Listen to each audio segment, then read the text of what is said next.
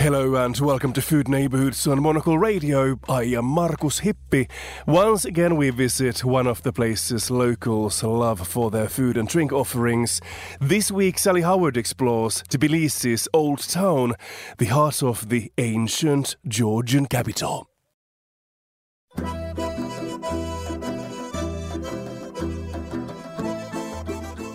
With its switchback alleys, ancient sulphur hammams, and myriad ethnic quarters, from the small Armenian district where the air is scented of khorovats or Armenian barbecue, to the Jewish quarter at the feet of Tbilisi's vast central synagogue. Georgia's location at the crossroads of Europe, Asia, and the Middle East is inscribed into Dzveli Tbilisi, or the streets of Old Tbilisi. This fortune of geography also animates Tbilisi's food scene.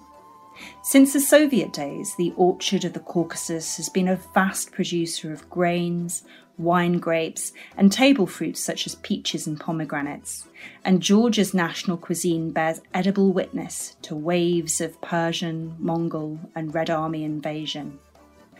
I head to Shavi Lomi restaurant for lunch, which is tucked away on an old Tbilisi backstreet named for a painting by 19th century artist Niko Pirosmani, who captured folk scenes of Georgian peasants tending fields and drinking cups of wine. It serves the classics of Georgian cuisine on vast sharing plates called gobi. At Shavi Lomi, a smiling waiter tells me that the word gobi gave the Georgian language its word for friendship, megobari, a country and a community of happy platter sharers.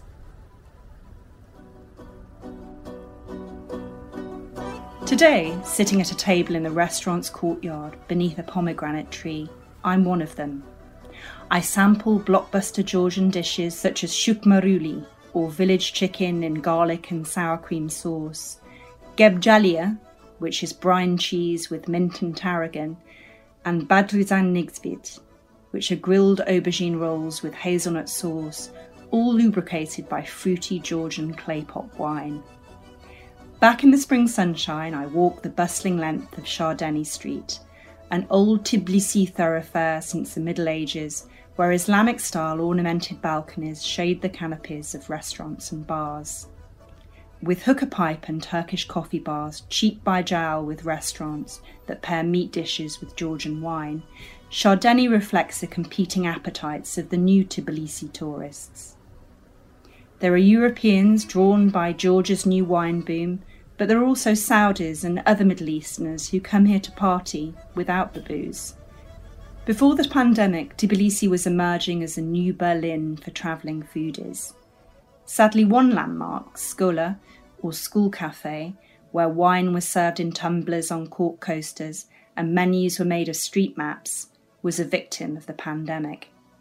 Gunda, a blonde wood panelled bakery where staff wear apron dresses that wouldn't look out of place in a Stockholm cafe, carries the hipster torch.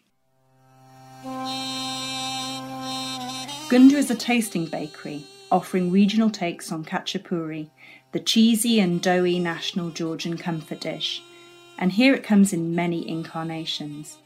It's flat and stuffed with cheese and potato as you'll find it in the south. It's puffed and enlivened with spring onion, as it's served in villages in the north of Georgia. It's all rib cladding fare, perhaps the world's most noble take on cheese on toast, and it's washed down with Gunda's homemade tarragon soda. This is food to fuel a population fighting off Red Army invaders, or many hungry hipsters. Khachapuri is part of our national soul, my young Georgian companion notes perhaps more poetically, through chews. I'll raise a tarragon soda to that, I say, and to the many and tasty offerings of Old Tbilisi.